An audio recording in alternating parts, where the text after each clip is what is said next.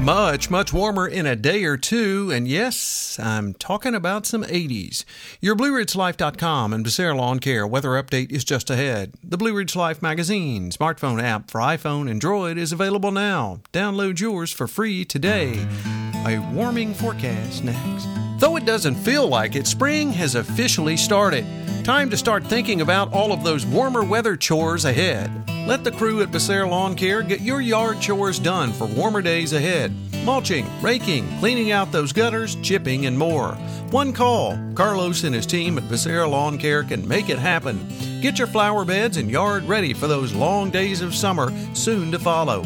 Call Carlos now to get on the list for lawn mowing. Sit back and relax. Call Carlos at 434 962 3266. He'll call you back. That's Becerra Lawn Care at 434 962 3266. We were a touch better on Tuesday as far as temperatures went. We made it into the upper 50s and lower 60s across the area. The uh, rule on Wednesday will be plenty of lower 60s, even some mid 60s down to the south, with westerly winds at about 5 to 10 in the afternoon. Partly cloudy on Wednesday night, lower 40s, so we're finally out of those 30s. On Thursday, a mostly cloudy day early, then we go sunny, and in spite of the clouds, we make it up to around 76 to 77 with some breezy southwesterly winds from time to time. 51 the overnight low on Thursday, and then by Friday, sunny skies and 81 degrees.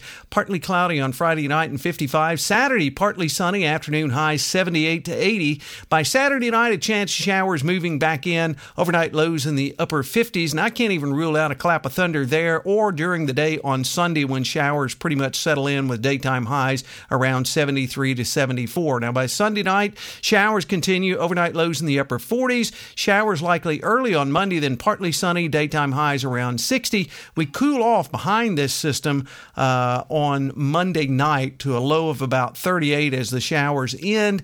Then on Tuesday, mostly sunny afternoon highs in the upper 50s to near 60. So though we cool down, we don't slide back down into those 30s like we did over the past week. It looks like we're finally, even though we're going to be up and down a little bit, we're going to be closer to average temperatures. And we're not going to get in the deep freeze like we have uh, several times over the past 10 days to two weeks. Hey, you have a great Wednesday, everyone. We'll catch you on our next weather update. Till then, I'm forecaster Tommy Stafford, and remember, check us out at BlueRidgeLife.com.